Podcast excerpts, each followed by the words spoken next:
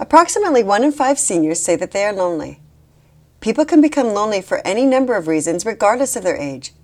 Some people are lonely because they don't feel like they fit in, while others may become lonely after the death of a loved one. Other people might just suffer from an illness that doesn't allow them to see many people. When my boys were little, they were blessed to have three sets of grandparents and three sets of great grandparents. Life was busy with two little ones, but we made it a point of visiting each of the great grandparents. Sometimes the boys would complain, and we would have to explain that not everyone's lives were busy like ours. Grandmas and grandpas loved us and looked forward to us visiting. It made them happy. It doesn't take much to cheer up the lonely and make a difference.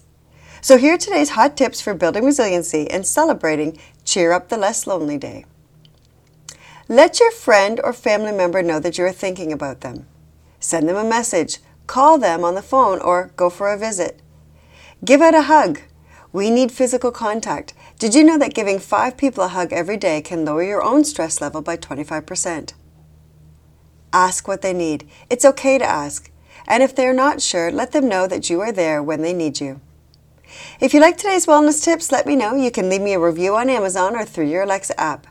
Discover how to take small steps towards a healthier, happier, less stressed you by visiting my website at worksmartlivesmart.com.